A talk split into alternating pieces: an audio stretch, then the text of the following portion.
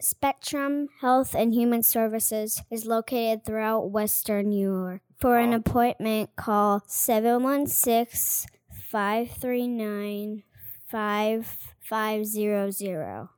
If you are in a crisis, you can call 716 710 5172. Their website is www.hswny.org.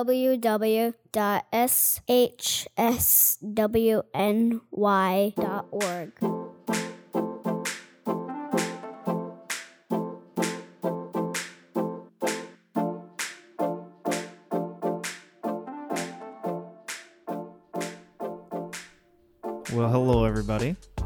I am excited to introduce to you yet again another collaborative episode with Spectrum Health and Human Services. I've been absolutely enjoying my time with this company, and this was a great, great episode as well, along with all the others. But in this one, I end up talking with two wonderful ladies by the name of Kristen Doyle, who is the senior RN at the 1280 Main Street location, and Sarah Kozlowski, who is the senior LPN at the 1280 Main Street location. And we just kind of huddled in in Kristen's office with Christmas lights and just a relaxed kind of environment. And we just discussed their roles there, what they do, what a day in their life at work looks like at Spectrum Health. And they just talked about some other things that they would love to see and some things they would like to implement into their workday and their workflow. And it was just really a down to earth, awesome conversation. Hope you guys enjoy this. As always, this is a fantastic episode. And as always, thank you for listening. Thank you for showing your support and show your support to Spectrum by heading on over to their website and seeing what they're all about and all the services that they have to offer. So, without further ado, here is this wonderful, wonderful conversation for you to listen to. Enjoy.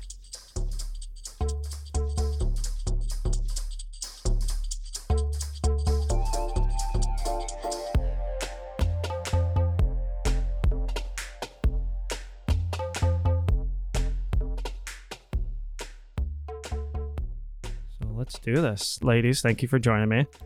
Thank you I- for being here. I know, I appreciate it. I love the traveling thing because it's always fun.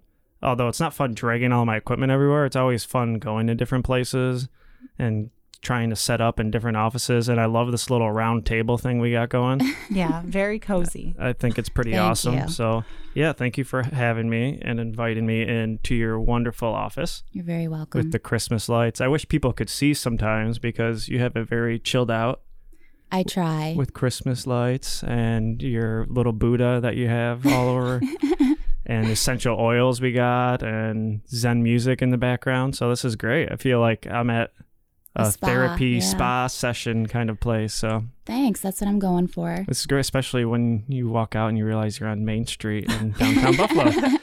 Yeah, run me through. Well, both of yous. I want to know because you know what you do here, kind of what your job title is here, and like we can kind of go from there with everything. Okay. So I'm Kristen, and my official job title here is Senior RN at the 1280 Main Street location for Spectrum. Do you want to know how I got into it? Yeah, yeah, go for it. So, I actually have my degree in psychology, which I got back in 2011. Um, I've always been very passionate about addiction, mental illness, and originally had the goal of becoming a clinical psychologist. I worked with troubled teens for a few years, and in gaining that life experience, I realized that I wanted to understand the medical component of wellness more fully. So I decided to go back to nursing school. So I did that, graduated in 2016, have been here ever since, and I'm currently in school to be a psych NP. Very nice. You started with Spectrum as kind of your first job out I of did. school. I did, yes. Okay.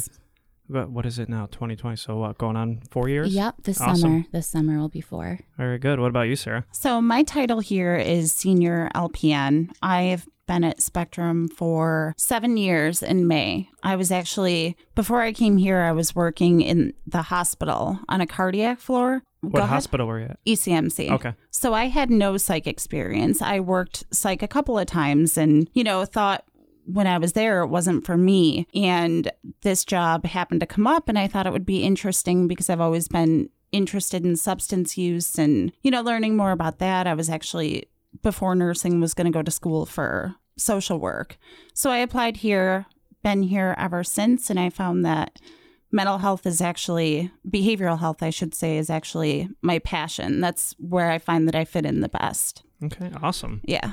I've been a big fan of like psychology f- Mhm. probably since my what early 20s mid 20s i would say and yeah i'm fascinated with the whole the psyche and the mind and It's so complex. oh it's dumbfounding how complex it is And then the more you get into psych, you realize how intertwined physical health and mental health Mhm. are and how everything is so related.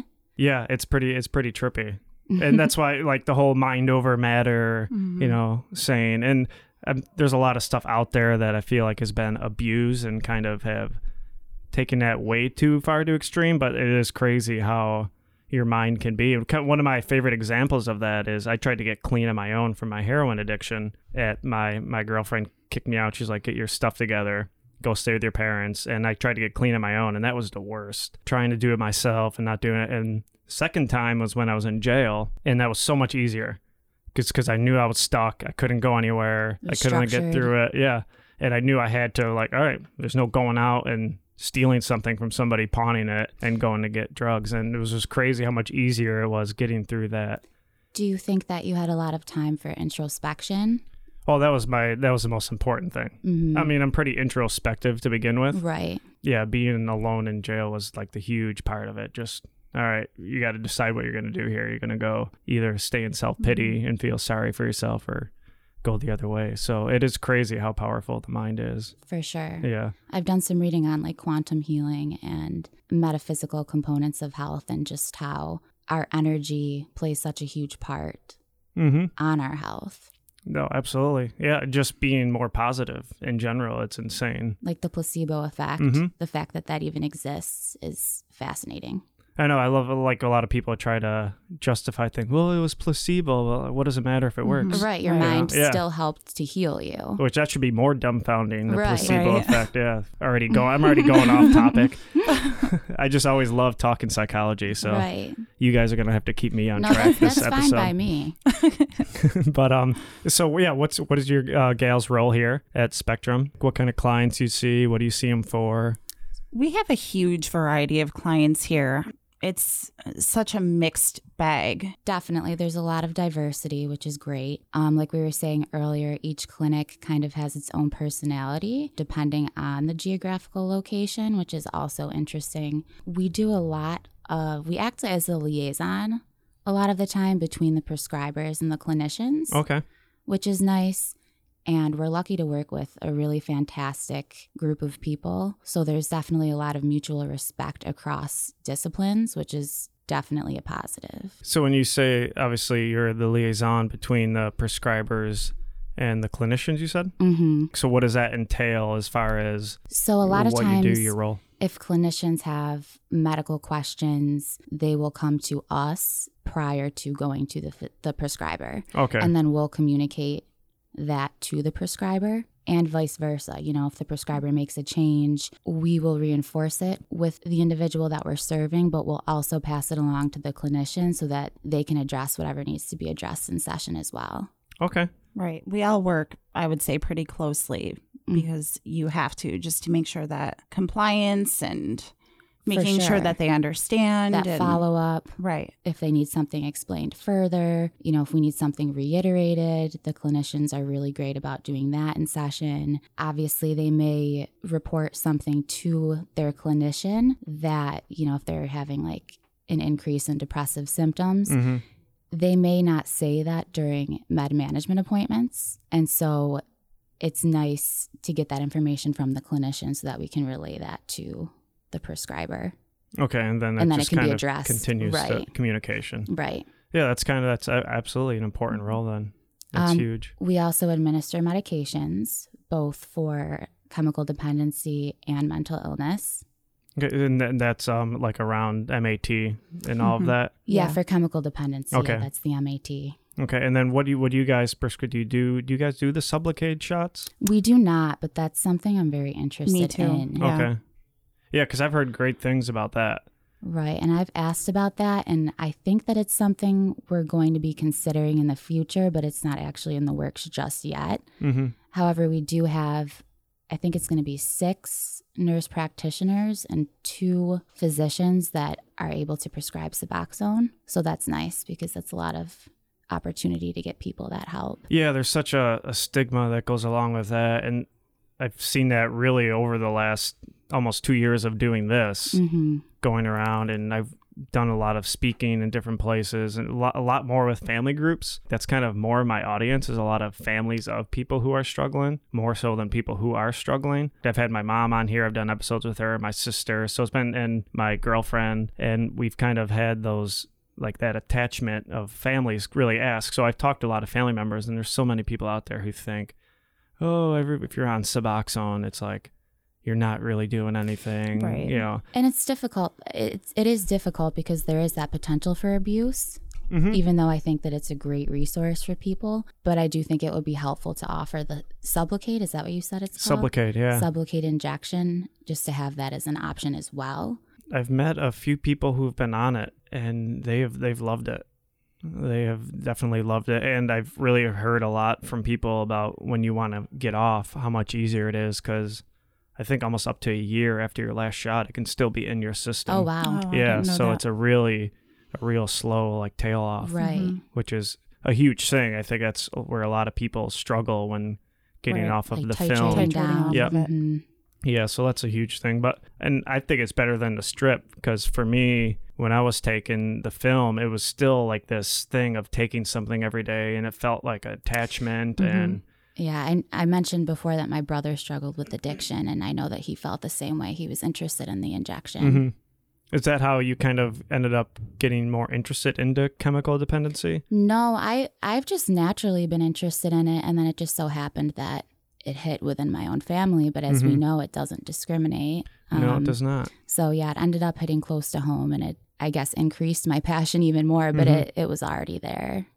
You know, what about you, Sarah? Was there any specific thing in your life that made you come towards this, or No. is it just naturally want to help people? Yeah, it was just natural for me. Like I said, in, in high school, I was kind of looking at social work, but Mhm. then I got a job right out of high school as a nurse's aide. So I think that kind of made me realize that nursing is what I wanted to do. But it just happened that I got lucky enough to become a nurse in the area that I felt was my niche. Yeah, I find I probably talk people are probably sick of hearing me say this on this podcast, but I really have everybody I've sat down with through all the, you know, big companies and treatment providers I've been with, I've struggled to find people who aren't here just because they naturally want to help people and they want to do what they're doing, even outside of just having an experience like a family member or a loved one that has struggled with mental health or substance use. They have just naturally, from a young age, have wanted to always just help and I think it's kind. change. I think it's kind of an innate thing. mm-hmm. Um, some people are just born wanting to be a healer, and that may take different forms. Whether you end up being a clinician, um, a shaman. right, a nurse, a doctor, you know. Mm-hmm. Right. But I feel like in this area, we're healing not only the mind, but the body too, because we work a lot of that physical health stuff into what we do every day. And I think that's so important. Right. I mean, you really can't have one without the other. It's very Right. difficult to be healthy physically and not healthy mentally and psychologically and vice versa. And there are so many comorbidities Mm-hmm. among the mentally ill due to it could be, you know, like a general neglect of health. And it's also due sometimes to side effects of medications. So it's good to be able to tackle both components. Yeah, as I'm sitting here drinking an energy drink, I was I was gonna say that was one of the biggest things that I have um really done in my life is how I eat Mhm. and what a difference that makes eating. Like I, as much as I love steak, I have to stay away from red meat. Right. Like it makes me feel like doo doo, and that's a actual word in the dictionary. well, research is showing increasingly too that our diets are so huge and that our bodies are actually pretty equipped to do a lot of self healing um, without medication. But depending on how we've lived the majority of our lives and the things that we've put into our bodies, we may be hindered. Mm-hmm. Yeah, it's a, that's definitely a big thing. I I can speak from actual Experience. experience. Thank you. She's finishing my sentences. That's good. but yeah, so that's a that's definitely a big thing I've found people's diets and the way they eat really can affect how you are mentally. And then vice versa. I mean, if I'm not if I'm feeling depressed or struggling with anxiety or whatever it is, eating like crap sometimes comes hand in hand with it. Like I don't want to take care of my body either. Even being adequately hydrated, I found that if I'm hydrated and drink water consistently throughout the mm-hmm. day, I'm much more clear minded than if I'm drinking like a Red Bull Yep, have or more coffee energy. throughout the day. Right. As ironic as that sounds. It does, Yeah. but I mean, we have we're made of what, we're 60, 70% water. Yeah. something stupid high like that. Yeah, it is. It's really high. Yeah. Yeah. So what else are you guys like as far as, you know, your day here? What does it kind of look like as far I mean, besides obviously you are that communication between people, but do you see any clients that come in? Do you talk with people? We do see clients, yeah. And back to the whole physical health piece of it, we have um, appointments with clients from time to time where we do education on nutrition or sleep hygiene. I've noticed, Kristen, you do a Mhm. lot of sleep Sleep- hygiene mhm. teaching and Are these like groups one-on-one sessions. one-on-one sessions? Mhm. Okay. Yeah. The groups are something that are offered, but we primarily do one on one sessions. Okay. And the health monitoring appointments are nice because it actually allows for some creativity in our appointments. Obviously, we're somewhat limited within what's acceptable for reimbursement in terms of the services that we Mhm. provide as nurses within the organization. Um, but the health monitoring appointments, there's a little bit of wiggle room to kind of put your own spin on your interaction with the individual. Like How, s- how so? so, for example, the sleep hygiene, one reason why that is one of my favorites to do is because I think it's really helpful to discuss meditation and relaxation techniques and mindfulness and to discuss resources that promote like promote that. So Mhm. progressive body relaxation, things of that nature. So it's kind of a way to really get deep into mindfulness with a client in addition to talking about you know basic sleep hygiene facts and providing information on that um, that we can actually bill for which is nice Yeah, that's great. That's great. Yeah, meditation has been something that has I think when I was in jail, by the time I got out, I was meditating almost 4 hours a day that's impressive because well, there's nothing else to do. Unfortunately, I haven't I haven't kept that up, but I mean, you know, they'd have certain periods of time where you just be locked in alone for usually, you know, 2 to 3 hours. So I would just eventually towards the end of my stay, I would just go in meditate every time we did a lock-in and it was it was pretty crazy how much that has had brought me to like really see that separation of your emotions and your thoughts and how just separate they are from you right and how they just kind of continue to go like almost past you. I always kind of use the analogy of looking out a window from like a fifth floor at traffic, and those are your thoughts and emotion, and they just kind of drive by you. right and that's a good one clouds is another good analogy Mhm. like they're just passing through and if you're not aware of that it's easy to get really swept up in the trance of your thoughts and emotions and to identify with them and then it kind of guides your whole perspective at that point so that's why i think mindfulness is essential It's huge. Yeah, yeah. It's I've been I've been pretty infatuated with Eastern philosophy. For some reason, I had in my mid twenties, I just stopped watching sports and then fell in love with philosophy and psychology and kind of some sciences. reason. Yeah. So it was very uh, interesting. I always kind of joked how I was an anomaly at um, Horizon Village in rehab because I was the only person getting high and watching behaviors right by uh, behaviors, geez, lectures by uh, Robert Sapolsky on behaviorism. mm-hmm. And so it was kind of just bizarre how you can work on yourself, but still be doing these terribly messed up things and just, all right, I'm going to block this out in my mind that I'm stealing from people to get high, but yet I'm going to still sit here and work on myself and try to better myself. It was pretty bizarre how you can hold those contradictions and have such a dichotomy in your head. Well, they're not they're not necessarily mutually exclusive and I think that a lot of people who actually fall victim to addiction are very interested in the mind and exploring altered states of consciousness and that's that Mhm. could be an avenue that leads people into Down that in the it. first place. Yeah. Yeah, I think that's a big part of it. I also think you find so many creative people Oh, so many. and I f- sometimes wonder like I feel like creativity is almost a curse sometimes because there've been so many awesome creative people I have met throughout even jail and then to the different rehabs I was at. And it's just amazing. But I feel like if you don't have any avenue to express that creativity, it really becomes a burden. I've actually noticed that as well. And I Mhm. find that fascinating. Some of the most intelligent creative people I've ever met. Yeah, it's it's pretty bizarre. Like it's just it really says a lot because there's not a lot of ways to make a living with creativity in this con- unless you're like a select few people Mhm. really can make a living off of whether it's musicians or even poetry or whatever it is you're doing. It's very difficult to make a living.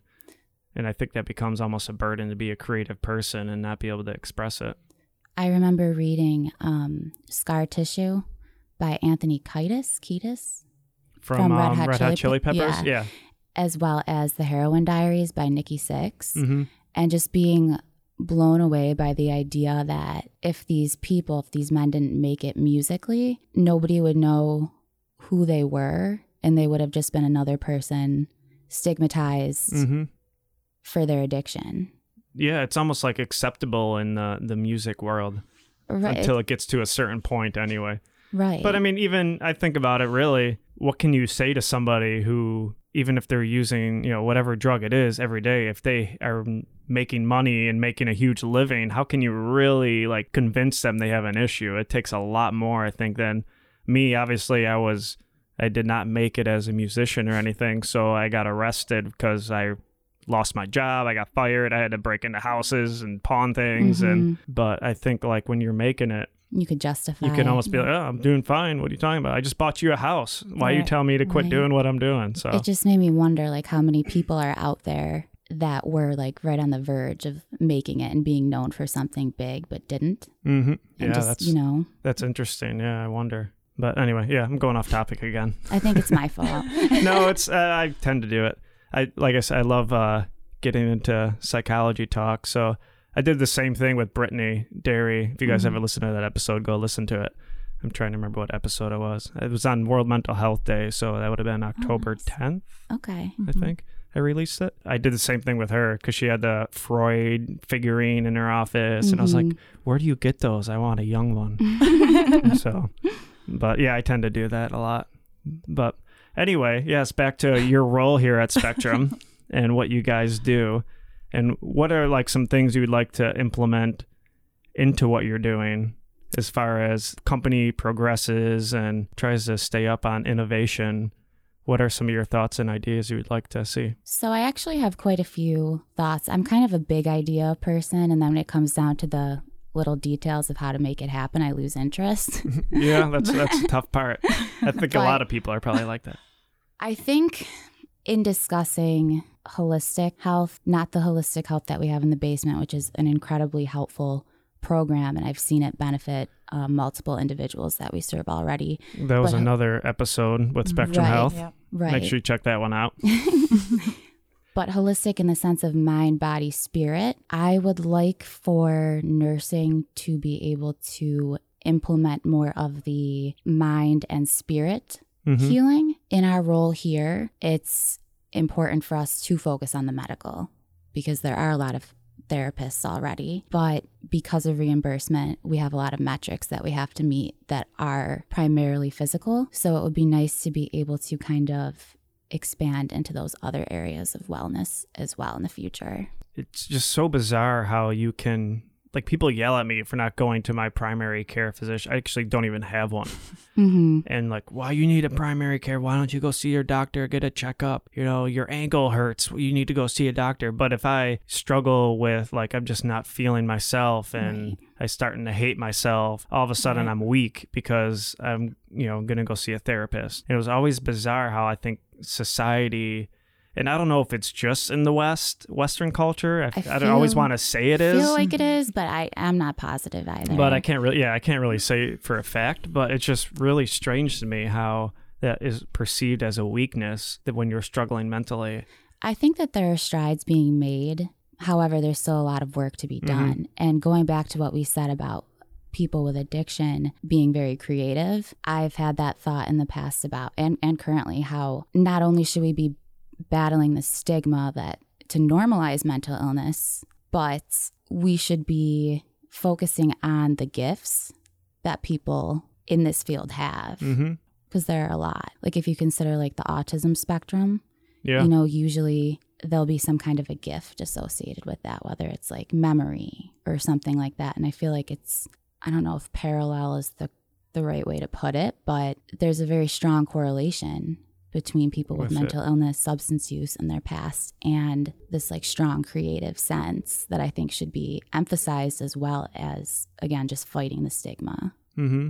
And I think a lot of that does come back to almost being like forced to be put into a box Yeah. and not really, we don't really talk about spirituality and, Mhm. you know, in ourselves. And it does, and I kind of back, bounce back and forth of this too, of very scientific this and that, and then the spiritual world. It's a struggle. It is. because it's our reductionist model of medicine versus the more the holism mm-hmm. of like eastern traditional ways and i do think that the future of of medicine and health is holistic and i think we're slowly moving in that direction but again we're not completely there yet And it should be because that's kind of how we started talking about is how your your mind and your spiritual life affects you physically. And I think the problem is, is it becomes so gray. It's so different for every person on how to handle something that, you know, with science is, oh, you got a flu. Here you go. it's hard to quantify Yep. Right. And I think that's such a big reason why. And I think that's a huge reason why substance use is such a tricky thing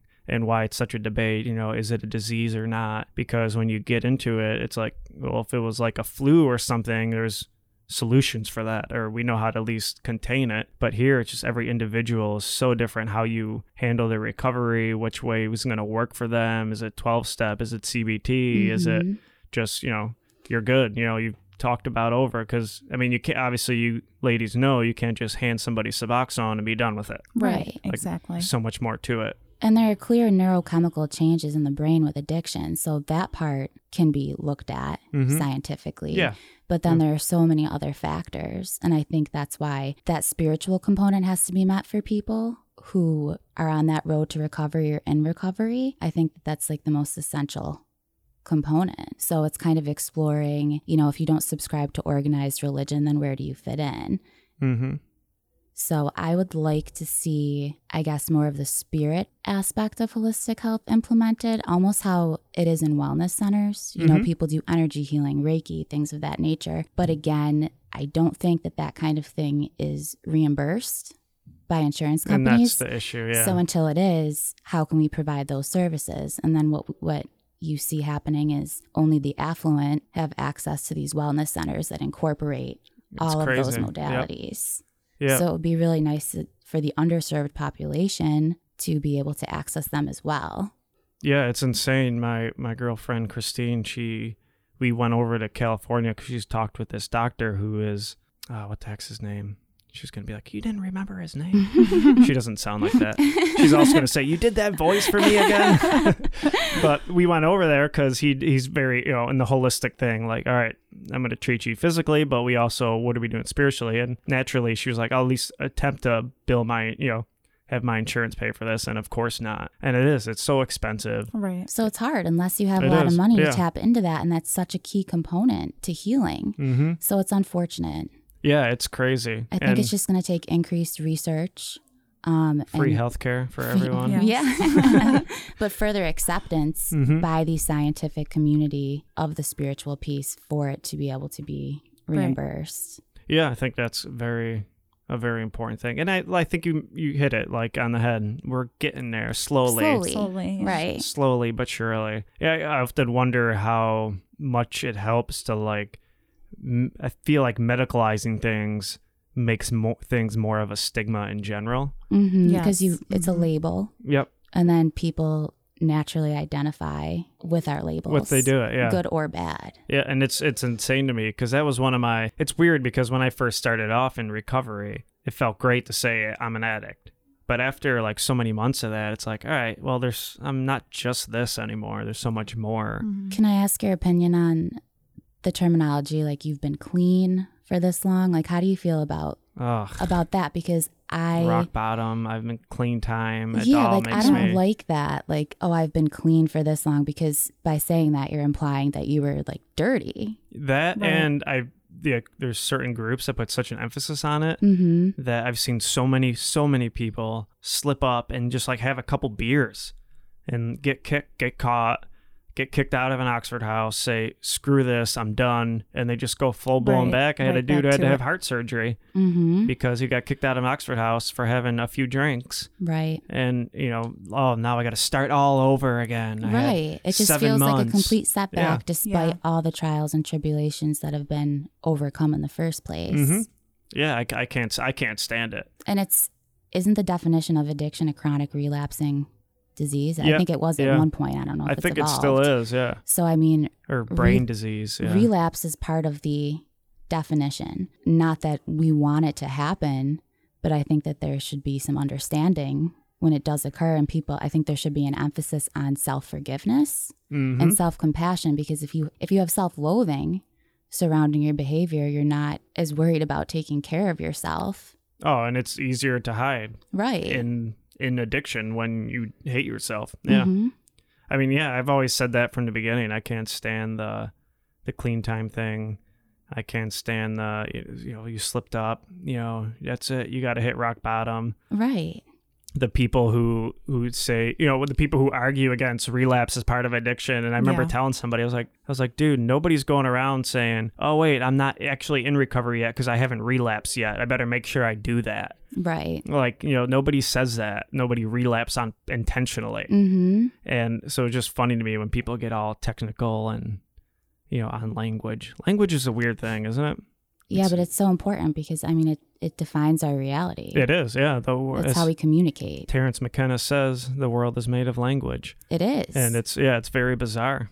Yeah, it's yeah. We're not getting into that ho- that black hole of conversation. Well, real, real quick, uh, then we'll get back on topic. But I did read something that said like people's ability to communicate, or not even communicate, but dependent on somebody's vocabulary and how expansive, it directly correlates with how self aware they are and in touch with their emotions because then they have those labels for how they're feeling. So it's less confusing and Mm. overwhelming. So that's kind of interesting as well, especially if you're working with a population who may not have the most expansive vocabulary, even considering that that that knowledge could be used to help facilitate self-awareness and understanding of what they're feeling. Yeah, I think that I mean that makes perfect sense to me because the more you know, I can look back on my life and my you know being 19 and not knowing the difference between R O U R and R A R E, and then all of a sudden I'm done watching sports and crap, and then I dig into this stuff and I'm learning all this stuff over the last 14 years or so Mm-hmm. and I can become more self-aware by doing that. Although I've also met people who have a very extensive vocabulary and have no kind of self-awareness I guess you have to either. apply it in the right you way. do, yeah. You have to really. I think that the word we used was introspective. You need to have that, and You could have the tools but not use them. yeah, projection's a real thing, and people do it all the time, Oh, for sure. and that's kind of uh, That's a mask as well. Mm-hmm. Yeah, it's very it's very bizarre. Yeah, the old language thing. We could have a whole episode on that because that's that's very fascinating when you uh, get into that. I'm trying to think if I brought that up to. No, I didn't. I thought I was. I thought I talked about that with Bruce and Cindy at I one think- point, I but we think- talked about um, language in the sense of. I think I might have brought that quote up about how the world is made of it, but just how powerful it is, and it really can make or break people, and and how you use it. 100%. mm-hmm. I mean, I smoke cigarettes, and like even people being like, "Oh, are you a smoker?" that makes me mad because I'm like, I smoke cigarettes. Are like, I'm d- like, I don't appreciate the label of like I'm a smoker. Yeah, it's weird because if you say something enough, you just identify with it. And that was like one of the things I changed immediately is I noticed even when I like would knock over a cup of water, being like, Sean, you idiot. Like you say that enough, you just it doesn't you your ego will identify with it. And then you start like literally feeling like an idiot physically. Like that was the first thing I worked on in my life was all right, I gotta start talking to myself better. Well, Yeah. and back to meditation. That's another thing that mindfulness and meditation is good for. It helps you to identify your own inner narratives because our thoughts become our reality. We assume that our Mhm. thoughts are true. And so if we're not consciously aware of negative self talk and we're using it on ourselves every day, that's going to be super detrimental to our well being. It's awesome to pass along to people as well. And you know, when you're sitting down with them. Sarah, what about you and as far as what you're kind of looking for places to go? This all this whole rant we just did stemmed Yeah. off of me asking you. yeah, Sorry. that's actually what Kristen and I talked about earlier. We were, you know, thinking about the things that we would change, and I think we were both on the same page with that. That we want to see more, more of, you know, healing mentally, physically, spiritually. Definitely would like to see more of that. We run into the issue, like she said, with the insurance companies, and we mm-hmm. just need more proof that this does work, you know, rather than focusing 100% on medication or focusing 100% on counseling. Try something different. And just the constraints of reimbursement in general, it really prevents people from being able to put their own creative spin on how Mhm. they want to heal within their scope of practice. Right. But like we were saying, we kind of, when we sit down with people one on one and we do the health monitoring visits, we put our own spin on things. So Kristen can talk about her medica- meditation, or if I'm sitting down talking with somebody about nutrition, I can tell them, you know, okay, here's what worked for me. Why don't you try this and report back in a week and tell me how it worked? So we are able to put our own spin on things, but we do have constraints. I would like to take people outside and have them draw with chalk Mhm. to reunite them with their inner child. Mm-hmm. Yeah, that's great. but how great. would I yeah. bill for that in the, the Yeah. nursing Right, right. world? Took- You know, Client out with Right. chalk Drew with to chalk. draw. Right. but that something as simple as that could be profoundly healing. You know, getting Mhm. people in touch with their create with their creative side because we're all inherently creative too, but then we're kind of taught to suppress that and Mhm. to judge our own work and just being able to fi- channel that outlet could prevent things like addiction. Yeah. Mm-hmm. or even people from yeah relapsing or Mm-hmm. depression or yeah it's almost like as we get older we just become this we put all those childlike things aside and The I f- novelty of the world kind of fades it just away. yeah it totally does it just is gone and i think we we have to really figure out ways to reconnect with that Just Right. doing things that bring you joy Mhm. for no other reason. other than that yeah Right. like even thinking about when you were a kid and you just you built a sandcastle Mhm. on the beach for no other reason than to build it there was nothing else attached with it it was just all right i'm gonna build this And you're in the moment. Mhm. You know, you're present with your life. You're present with your experience. You're not doing something for, you know, the result down the road or for recognition or any other reason than just being just fully to present. do it. Yeah. Again, it's tough because it just always comes back to money and billing Right. and money. Mhm. And to be fair, like I've always kind of been that in between person from people in recovery to the treatment providers since I've been doing this. And so many people who are in recovery and using the services just think the treatment providers have free reign to do whatever they Right. want. That right. And that would be great. Yeah. Yeah. But it's just not there. There and like actually- everybody has you know, constraints on them and Yeah. what they can and cannot do. There are And- actually a lot of barriers to what we can and can't do. And we were discussing earlier, you know, within those barriers, I think that when you are real constrained, you it contributes to compassion fatigue because you're trying your best to meet the demands of the people that you're helping. And then you're also trying to meet the demands of governing bodies Mhm. and insurance companies. And you can get spread pretty thin that way, and you're not necessarily able to fully implement healing the way that you want to. So I think addressing compassion fatigue for people in this field, like across the board, Mhm. not just organizationally, I think that Spectrum is pretty good about it. You know, I'm I'm happy to be here for sure, but across the board, I think that compassion fatigue is a very real thing. And once people start losing that compassion that brought them into the field, to begin with, it becomes more routine, and Mhm. individuals can sense that. You know, they can sense when they're being seen versus when they're not you you just can feel it it's huge both for the well-being of the direct care worker and for the well-being of the people that we serve to make sure that we're all Fresh. yes For lack of a better word. right Yeah. Yeah, I think that's that's a good point. That's a great point because it is it is very easy to get burned out. For I mean, doing anything, you need to take a break.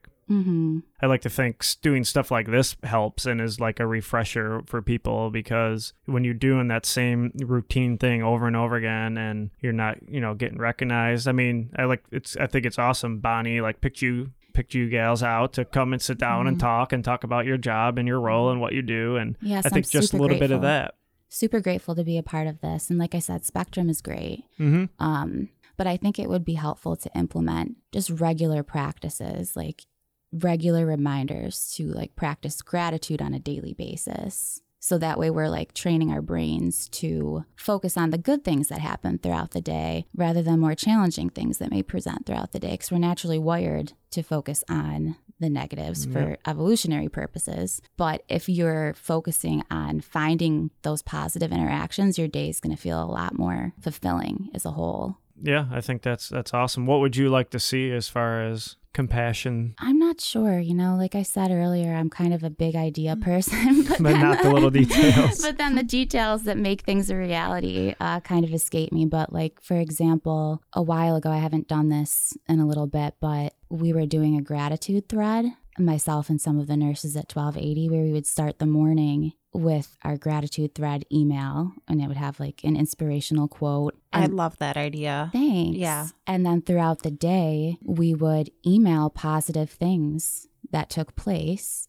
And again, that was a way for us to folk like look for those Mhm. positive interactions. And it was kind of like that simple thread was like a safe space for us because yeah. in the world of emails too, you know, you can be bombarded with with demands and Yes, this can. person's here, this person's here. Can you do that? You know, so it was nice to just have that one little thread that was like Mhm. a little place that you could go to. And I remember um, our fellow nurse Nancy the one day was like, "Oh, I have tea with lemon in my office if anyone wants it," and it was just yeah. like so nice, It's No, just that- those that's little great. things. Yeah. right?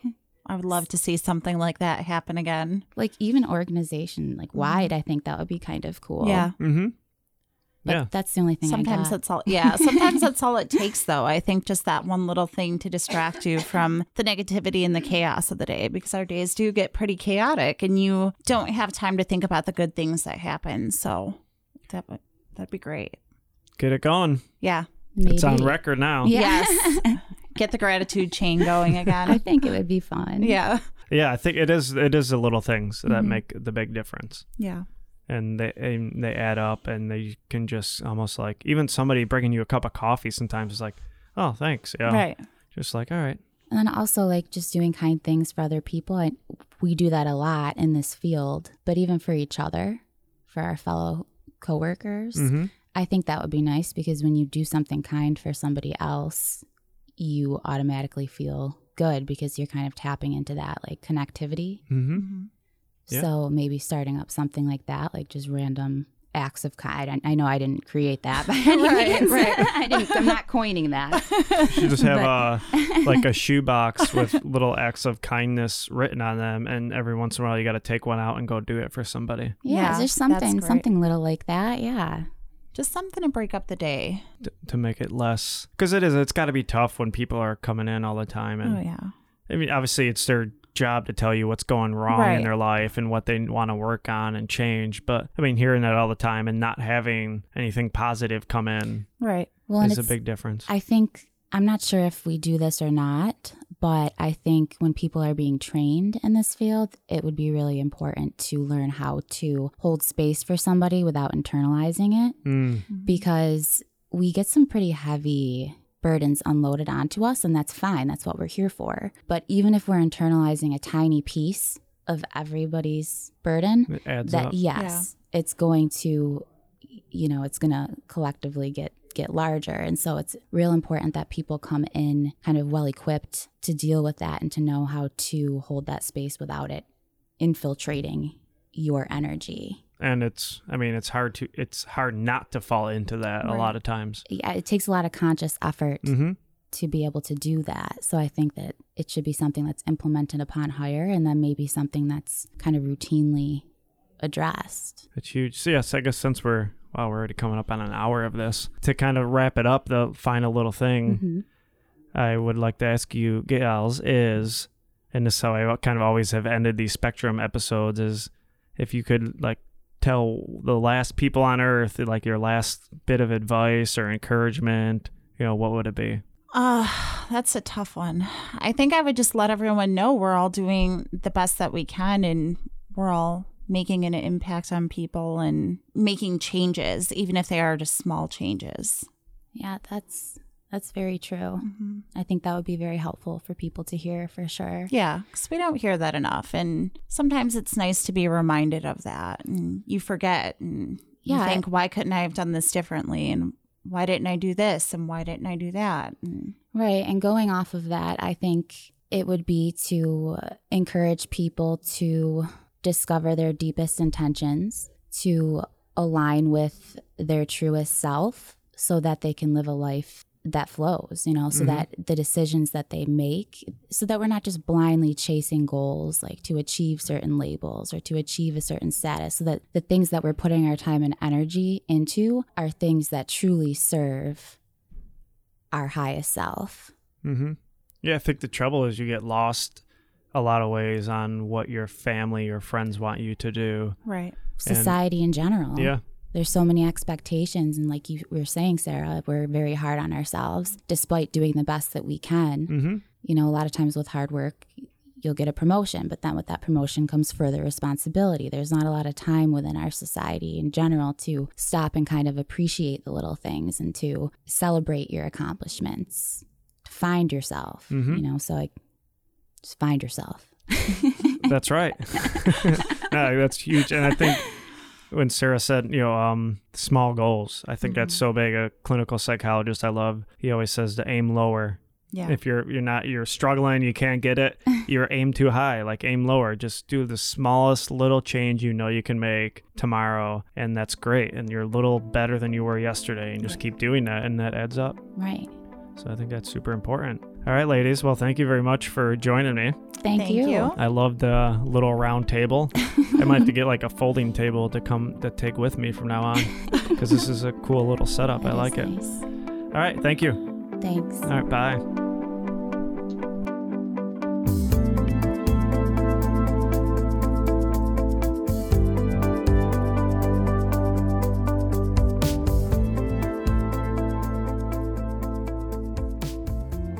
Right. I hope you guys enjoyed that episode.